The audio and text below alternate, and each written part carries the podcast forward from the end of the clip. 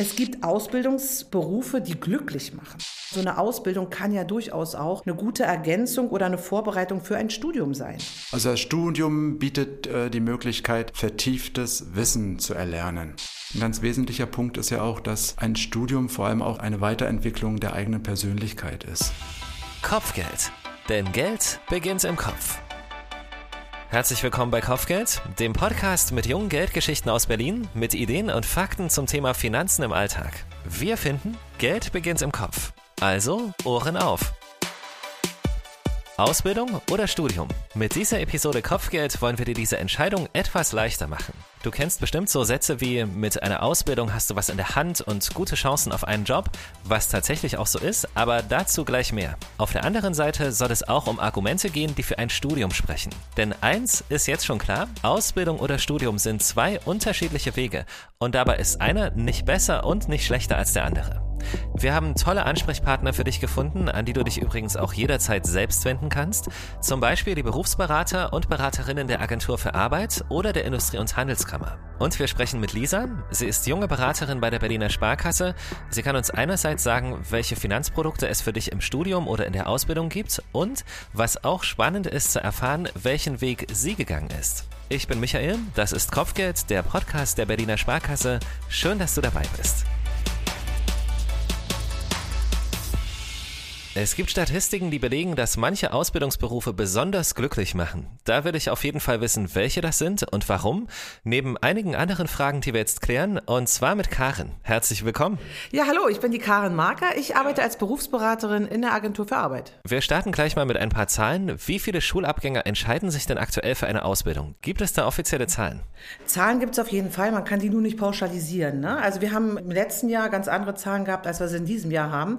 Im letzten Jahr sind circa circa 29.000 von der Schule abgegangen und ein bisschen mehr als die Hälfte davon hat dann auch eine Ausbildung begonnen. Das hat sich jetzt in diesem Jahr ein bisschen verändert. Ich wollte es gerade sagen, genau, genau, das ist halt der Klassiker in diesem Jahr, dass alles anders ist, also demnach auch das. Genau, demnach auch das, weil viele haben ein bisschen Angst in der Corona-Zeit dann auch ihren Ausbildungsplatz wieder zu verlieren.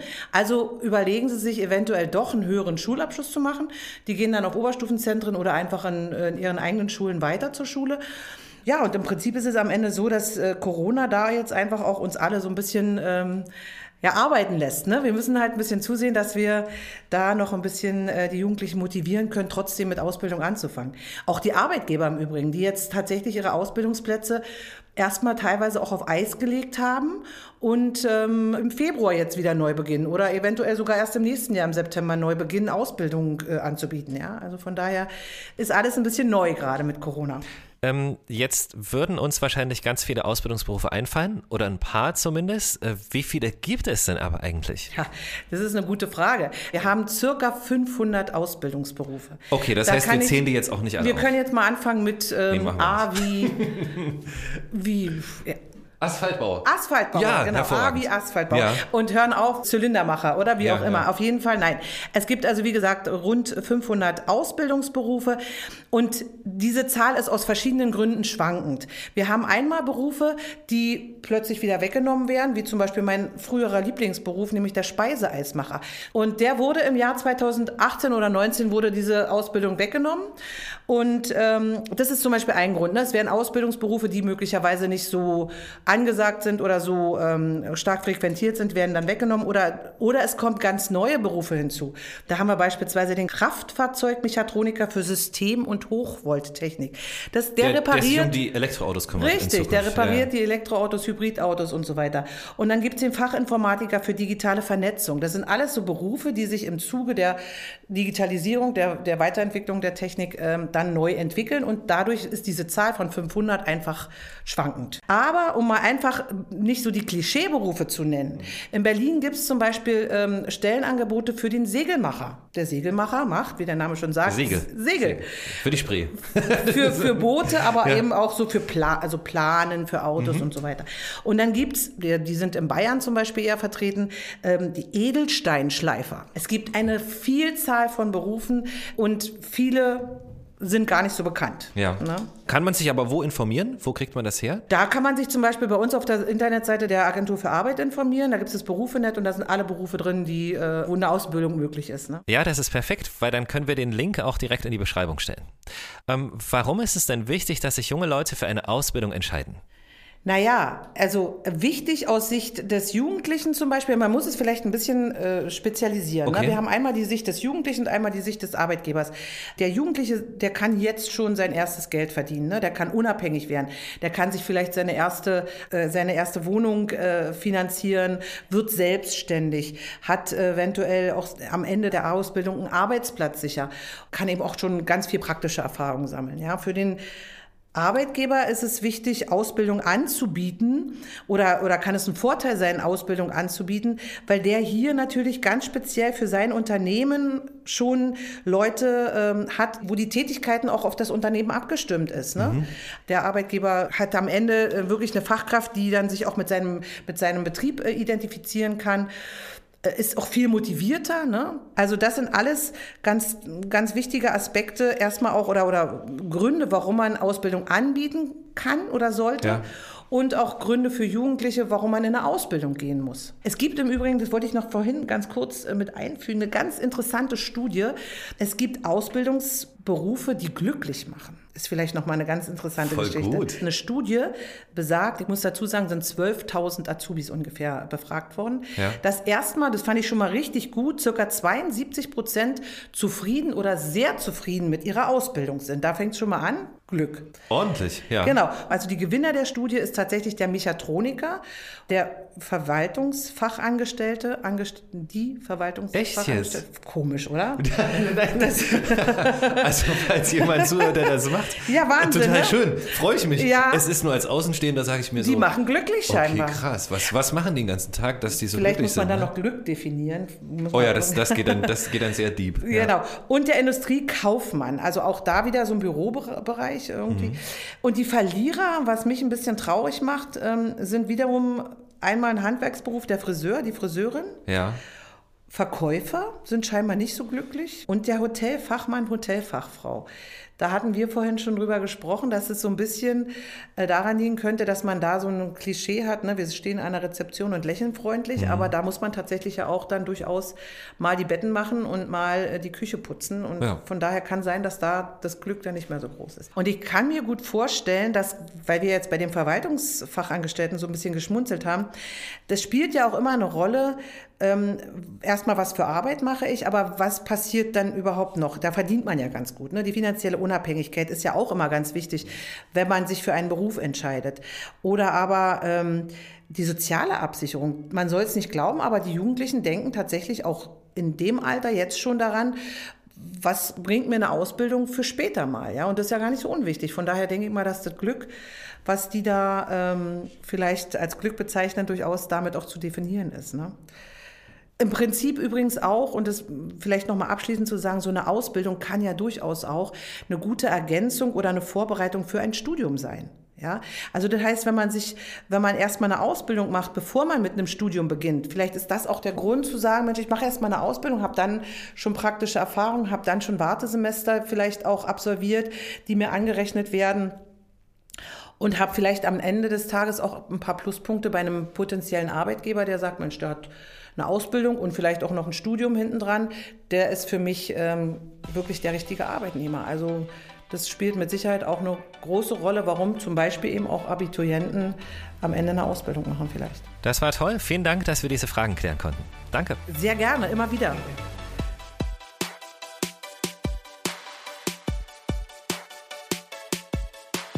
Rund ein Viertel der Ausbildungsplätze sind aktuell nicht besetzt. Andersrum gesagt, wer sich für eine Ausbildung entscheidet, hat extrem gute Chancen, einen Platz zu bekommen. Dominik Leiner, Ausbildungsberater bei der Industrie- und Handelskammer Berlin, das sind ja super Bedingungen. Also Wirklich jetzt, oder? Ja, aktuell ist es sehr, sehr gut, ja. Krass, also ja. aktuell äh, hat man wirklich beste Chancen, ähm, einen Ausbildungsplatz zu finden. Klar muss man auch wieder da die aktuelle Lage sehen. Corona-bedingt wird es eventuell bei dem einen oder anderen Betrieb oder bei dem einen oder anderen Ausbildungsberuf ein bisschen schwieriger werden.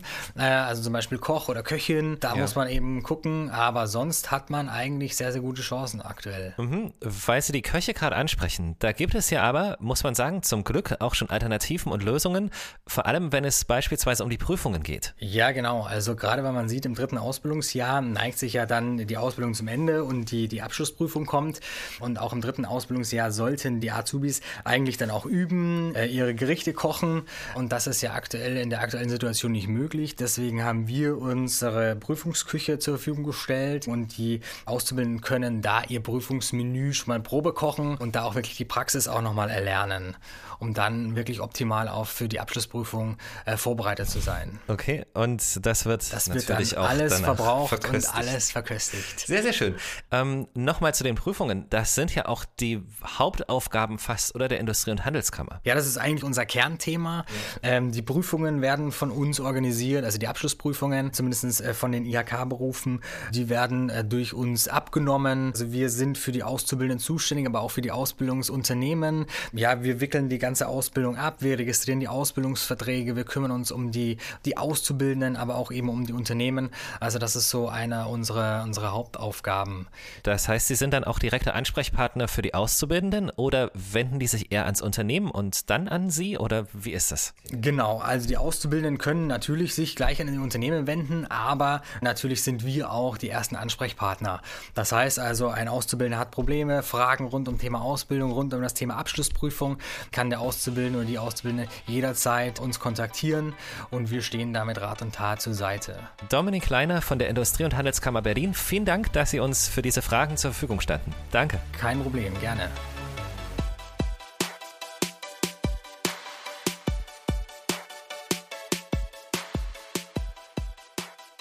Mit Beginn deiner Ausbildung ändert sich auch deine Finanzsituation. Dadurch, dass du dein eigenes Geld verdienst, bist du zum Beispiel auch nicht mehr über deine Eltern krankenversichert. Woran du in Geldfragen noch denken solltest, das besprechen wir jetzt mit Lisa. Sie gehört zum Club zur Hohen Kante der neuen Filiale der Berliner Sparkasse in Friedrichshain. Lisa, was ist denn der erste Schritt?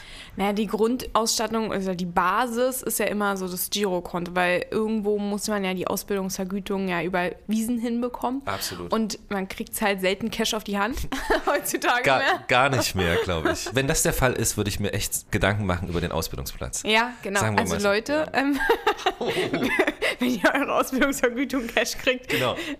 stellt da mal eine Frage, warum. Genau, wirklich, also das, das muss man dann hinterfragen. Also Spaß beiseite, das ist, ähm, genau, es ist mal ein Konto, aber viele haben doch schon ein Girokonto, oder? Ähm, Die meisten haben ein Girokonto. Ähm, bei der Sparkasse ist es ja das Knackskonto. Das ist das Konto, was mitwächst. Man ist es erst im Knacksclub, dann ist es das Jugendkonto und dann das ist halt das Konto, was von Baby an bis du erwachsen bist, das ähm, immer mit dir mitwächst und sich immer deiner Situation anpasst. Deswegen ist es halt auch in der Ausbildungszeit noch kostenlos. okay. Deswegen ist das schon mal ein guter Start, das Girokonto bei uns zu haben. Und zusätzlich halt ist das Girokonto natürlich verknüpft mit unseren Apps fürs Online-Banking, damit man da halt super smart unterwegs ist und einfach seine Umsätze auf dem Handy angucken kann. Genau, und ähm, wenn ich jetzt so einen frisch Auszubildenden bei mir habe und ähm, der noch kein Konto hat, gibt es auch. Ja. Oder frisch nach Berlin gezogen ist und er ein neues Ah. Konto braucht. Genau, muss ich ja ummelden, mindestens. Genau. Ähm, es macht dann Sinn, auch das Konto mit umziehen zu lassen. Da gibt es einen Kontowechselservice. Ähm, kann man auch einfach alles online machen. Was cool ist, weil dann habe ich meine Ansprechpartner wieder hier vor Ort. Genau. Und was natürlich auch geht, ich eröffne überhaupt ein Konto bei euch, können wir ja machen, wenn ich dann sowieso einmal zur Beratung da bin, oder? Richtig. Ähm, deswegen, wenn die frisch kommen und ein Konto bei mir oder uns eröffnen, dann machen wir meistens wie so einen Finanzcheck. Ich nenne es ganz gerne mal Haushaltsrechnung, weil Finanzcheck hört sich immer so.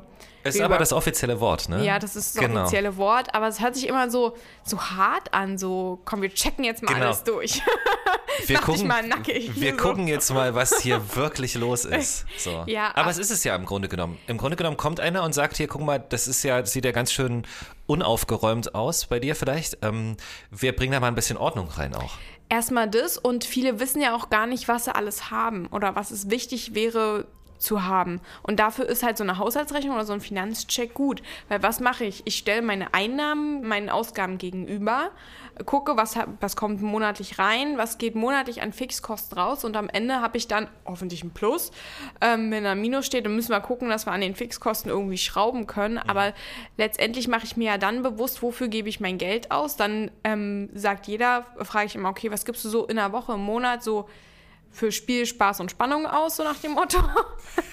Und ich glaube, das muss man erstmal rauskriegen für sich auch. Genau, und deswegen, ähm, ich bin halt ein visueller Mensch, ich muss es immer sehen. Mhm. Und das sind dann halt so die nackten Tatsachen. Ich habe dann halt mein Einkommen und ich mache, ich persönlich mache es fast jeden Monat, einfach auch zwischendurch mal zu gucken, okay, ich habe jetzt das noch auf dem Konto, ich weiß noch, diese und diese Ausgaben kommen auf mich zu. Was habe ich denn diesen Monat noch übrig? Was kann ich mir denn in diesem Monat alles noch leisten? Und das muss man sich bewusst werden und das muss man halt auch meiner Meinung nach sich angewöhnen, regelmäßig zu machen, weil dann habe ich halt ein besseres Verhältnis zum Geld, weil das für mich realitätsnah wird. Weil Wiese hatte in einem Podcast auch schon mal erwähnt, dass über Geld spricht man nicht.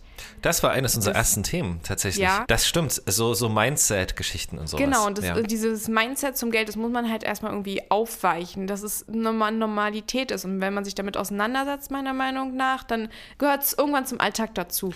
Das ist ja auch so, so Base halt einfach, wie du gesagt hast. Und auch. im Endeffekt gibt es mir auch ein gutes Gefühl, Total. wenn ich dann ähm, weiß, okay, am Ende, also ich bin kurz vorm Ende des Monats und es ist noch Geld da. Das es gibt Toll. mir doch irgendwie. Für Weihnachtsdekoration. Zum Beispiel. Genau.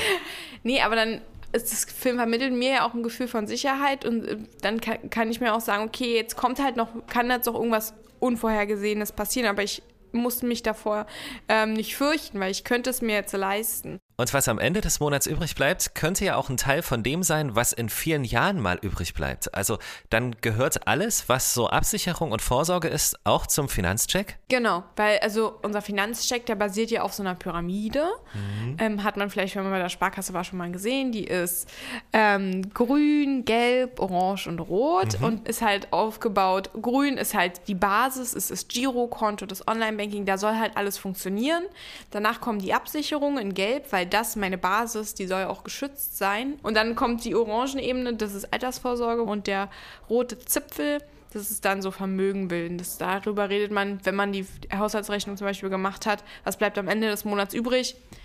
Wie, wie kann ich mehr daraus machen? Das ist so quasi so, so on top, genau. Das ist so die Sahne auf der Kirsche. Aber wirklich, wenn ich jetzt gerade in der Ausbildung starte, ich weiß, also ich habe auch eine Ausbildung gemacht bei einer Sparkasse. Gerade wenn man in Berlin wohnt, ähm, ist das Leben auch sehr teuer oder auch das Wohnen sehr mhm. teuer.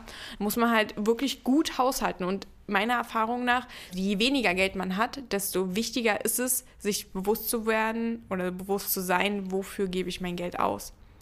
Und ähm, da ist es gerade bei den Auszubildenden wichtig, eine gute Basis zu haben, ein Girokonto, ein funktionierendes Online-Banking, Karte, Visa-Card, Kreditkarte und ähm, die Absicherungsebene, dass mein Hausrat, meine persönliche Absicherung einfach passt, sitzt und auf mich zugeschneidert ist. Also das heißt, mit all diesen Ideen und Gedanken und ich beginne gerade meine Ausbildung und was brauche ich alles dafür, ist eigentlich die beste Idee, ähm, einen Termin bei dir zu machen oder bei euch? Ja. Und dann kriege ich eigentlich alles. Also dann kriegst du alles, ja. ja das ist ja toll. Nein, also das ist genau, also ihr beratet und, und ihr macht halt, also ich meine, es gehört alles dazu.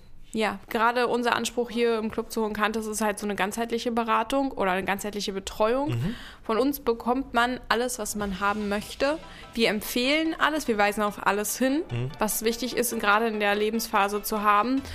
Und wenn der Kunde das haben möchte, wenn ihr da draußen das haben möchtet, dann bekommt ihr das. Lisa, wenn du einmal da bist, ähm, eine Ausbildung hast du gemacht, das haben wir erfahren. Wie stehst du denn zum Thema Studium? Ja, ich habe mir so meine persönliche Deadline gesetzt, dass ich, ähm, wenn ich 30 bin, ein abgeschlossenes Studium haben will, also zumindest okay. einen Bachelor. Mhm. Ich habe noch fünf Jahre Zeit. also es sollte noch passen, es ist realistisch. Ist total realistisch. Ich muss mich nur hinsetzen. Ja. und es angehen. Ähm, ich glaube, die Zeit muss man sich auch gönnen. Ich habe ähm, nach der Schule, nach dem Abi, habe ich ähm, anderthalb Jahre erstmal gearbeitet, um mir bewusst zu werden, was ich überhaupt will. Eigentlich wollte ich immer studieren. Ich habe gesagt, ich habe ein Abi gemacht, ich muss studieren, sonst hast du das Abi umsonst gemacht.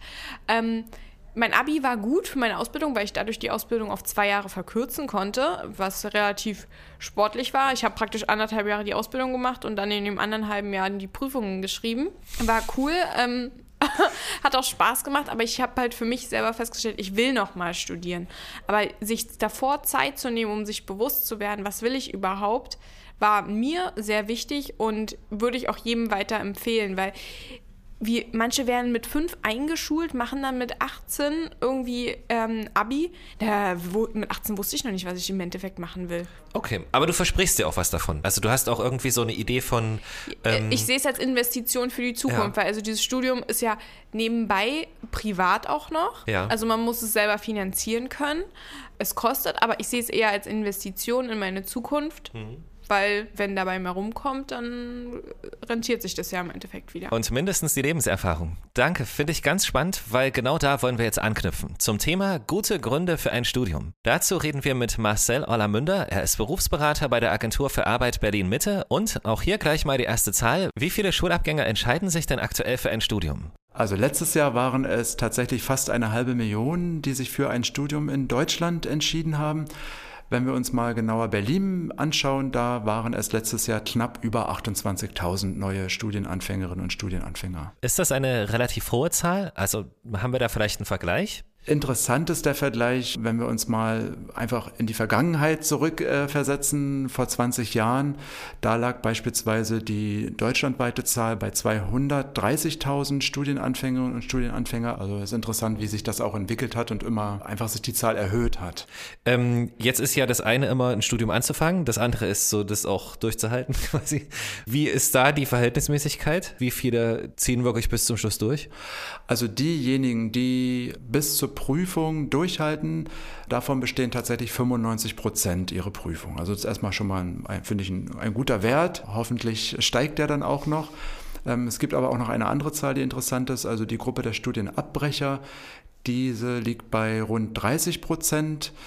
Wobei man hier jetzt nicht pauschal sagen kann, okay, das heißt nur 70 Prozent landen am Ende auch bei ihrer äh, Studienabschlussprüfung, sondern von der Gruppe der 30 Prozent der Studienabbrecher entscheiden sich viele auch einfach wieder für einen neuen Studiengang und verbleiben damit auch im Hochschulsystem. Viele entscheiden sich aber auch für eine Berufsausbildung nach dem Studienabbruch, ähm, weil es mittlerweile auch viele Arbeitgeber gibt, die ganz speziell die Gruppe der Studienabbrecher ansprechen und den Ausbildungsangebote unterbreiten. Ähm, über wie viele Studiengänge reden wir denn zurzeit? Kann man das fassen überhaupt? Gibt es da eine Zahl? Gibt es tatsächlich. Also mittlerweile sind es fast äh, 10.000 grundständige Studiengänge. Liegt halt auch einfach daran, dass ja die Studiengänge äh, in Modulen aufgebaut sind und es natürlich viele Studiengänge gibt, die am Ende einen anderen Abschluss haben, aber wo sich Module auch überschneiden. Okay. Und gibt es da, ist natürlich, wahrscheinlich werden das auch sehr, sehr viele jetzt sein, aber gibt es da welche, die sehr beliebt sind? Ja, auf jeden Fall. Also so die Spitzenreiter bei Frauen und Männern sind vor allem die Studiengänge BWL, Rechtswissenschaften, also Jura und ähm, Wirtschaftswissenschaften. Wenn man sich mal die beiden Gruppen einzeln anschaut, also bei den Frauen sind vor allem beliebt Sprache, Kultur und, und Soziales mhm. und bei den Männern die technischen Berufe aus dem MINT-Bereich, ja, Mathematik, Informatik, Naturwissenschaft, Technik ausgesprochen. Okay, ja. Krass, ja. Also zum Beispiel so etwas wie Maschinenbau, Elektrotechnik, das sind so die Favoriten der Männer. Die Frage, um die sich ja auch der Podcast dreht, welche Argumente sprechen denn jetzt für ein Studium? Also das Studium bietet äh, die Möglichkeit, vertieftes Wissen zu erlernen. Mhm. Und äh, wenn ich da an das Studium an einer Universität denke, habe ich da eben die Möglichkeit, schon während des Studiums auch in die Forschung mit einzusteigen. Mhm. Wer sich da hingegen mehr Praxisbezug wünscht, der ist an der Fachhochschule genau richtig. Und wenn man, sage ich mal, da jetzt sogar noch einen Schritt weiter geht, gibt es ja auch das duale Studium. Das ist ja die Verbindung zwischen der praktischen Arbeit im Unternehmen und äh, dem theoretischen Wissenserwerb an der Hochschule. Mal ganz direkt gefragt, spielt da das Thema Geld eine Rolle? Also man kann schon sagen, die Tendenz und die Möglichkeiten, ein höheres Einstiegseinkommen zu haben, ist mit dem Studium auf jeden Fall gegeben. Ähm, hinzu kommt auch, dass man auch sagen kann, auch wenn das natürlich die Bestätigung des Klischees ist, aber es ist auch so, es gibt eben eine Tendenz, dass es gute Aufstiegsmöglichkeiten gibt mit Studiumabschluss und auch die meisten Positionen oder die meisten Führungspositionen werden mit Studienabsolventen besetzt. Also vielleicht nicht Absolventen, sondern dann noch mit entsprechender Berufserfahrung, mhm. aber setzen eben einen Studienabschluss voraus. Hm, was mich noch interessiert, kann man jemanden ein Studium ans Herz legen und andersrum vielleicht auch jemanden sagen, also für dich wäre das jetzt vielleicht nichts? Ja, das ist interessant, weil ein Studium ist erstmal fordernd. Also das bedeutet, es geht um viel Theorie und diese, diese viel Theorie in kurzer Zeit auch zu erwerben. Das heißt, ich muss also Freude am Lernen haben, mir muss das einfach Spaß machen. Daneben gibt es natürlich noch weitere Rahmenbedingungen und vor allem auch persönliche Voraussetzungen, die ich für das Studium mitbringen muss. Ich muss meinen Lernalltag selber organisieren ich muss mich rechtzeitig in die richtige Vorlesung einschreiben, ja. Dann muss ich planen, wann lerne ich. Also ich muss meine Lernzeit festlegen. Bin ich eher der Mensch, der ein Leistungshoch am, am Vormittag oder tagsüber hat oder bin ich der Mensch, der das Leistungshoch quasi am Abend hat? Das muss ich selber planen und vor allem auch Prioritäten festlegen. Also was lerne ich und wie viel und wie lange. Also ähm, viel Eigenverantwortung tatsächlich auch ganz viel Eigenverantwortung, weil diese, wie ich als Lerntyp bin, das spielt auch eine Rolle bei der Wahl des Hochschultyps. Ähm, weil wenn ich mir das Studium an einer Universität anschaue, da brauche ich vor allem mehr Selbstorganisation, aber habe dadurch natürlich auch noch mehr Gestaltungsspielraum in der Planung, weil wie ich schon sagte, wenn die Vorlesung am Mittag abgeschlossen ist, dann kann ich mir selber aussuchen, ob ich dann direkt im Anschluss lerne oder vielleicht erst am Abend, weil es da einfach ich besser vorbereitet bin oder bessere Leistungsfähigkeit habe. An der Fachhochschule beispielsweise sieht schon wieder äh, etwas anders aus, ist das Ganze ein bisschen verschulter. Weiterer Punkt ist, wie sieht die Finanzierung eines Studiums aus? Ja? Werde ich von meinen Eltern unterstützt? wo muss ich BAföG beantragen. Diese ganzen Faktoren müssen mit beachtet werden.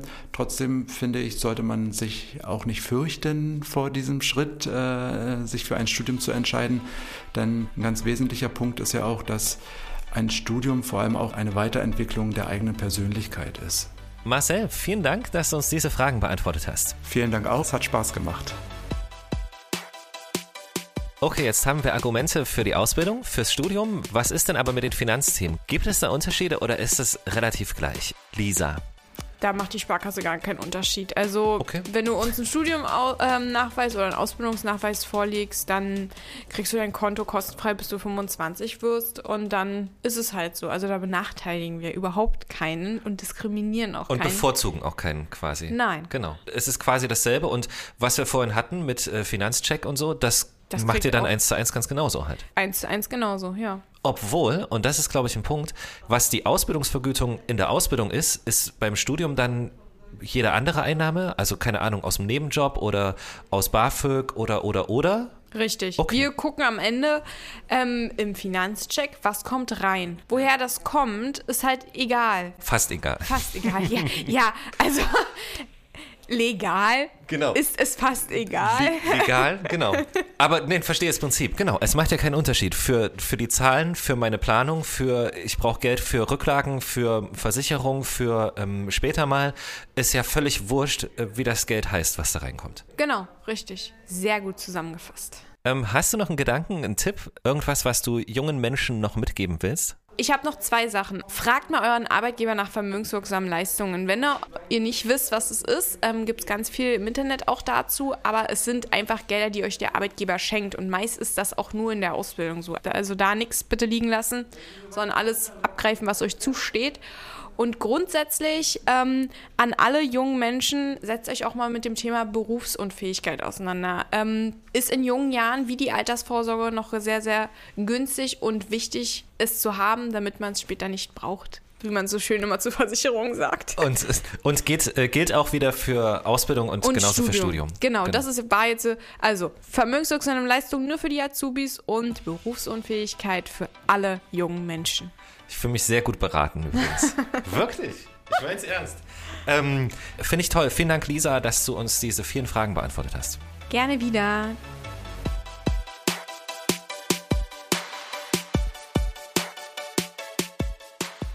Und jetzt ist es an dir, die Entscheidung für eine Ausbildung oder ein Studium zu treffen. Die Vergütung, der direkte Einstieg ins Berufsleben, ein derzeit sehr großer Bedarf an Fachkräften auf dem Arbeitsmarkt können für eine Ausbildung sprechen. Aber natürlich gibt es allein schon auch Berufe, die du nur mit einem Studium ausüben kannst. Dazu kommen die besseren Verdienstmöglichkeiten für Akademiker in Deutschland und auch der Punkt, eben nicht sofort nach der Schule ins Berufsleben einzusteigen, sondern deine Karriere gezielt vorzubereiten. Beides verbinden kannst du mit einem dualen Studium oder du machst einfach beides. Ausbildung mit anschließendem Studium. Wofür auch immer du dich entscheidest, bei Finanzfragen helfen dir die Ansprechpartner und digitalen Tools der Berliner Sparkasse. Die Berufsberater und Beraterinnen der Agentur für Arbeit, der Industrie- und Handelskammer oder der Handwerkskammer. Sämtliche Links zu Apps und anderen Infoquellen findest du nochmal in der Beschreibung. Und beim nächsten Mal reden wir über Motivation, wie wichtig es ist, im Studium, der Ausbildung oder im Beruf ein Ziel zu haben und welche Tricks und Tools du nutzen kannst, um am Ball zu bleiben. Wir freuen uns, wenn du wieder dabei bist. Das war Kopfgeld, ein Podcast der Berliner Sparkasse. Und wenn du in Zukunft keine Folge verpassen möchtest, dann klicke jetzt auf Abonnieren und lass uns gern eine gute Bewertung da. Unseren Podcast findest du überall da, wo es Podcasts gibt. Auf Spotify, Deezer, Apple Podcast, Google Podcast und unter berliner-sparkasse.de slash Kopfgeld.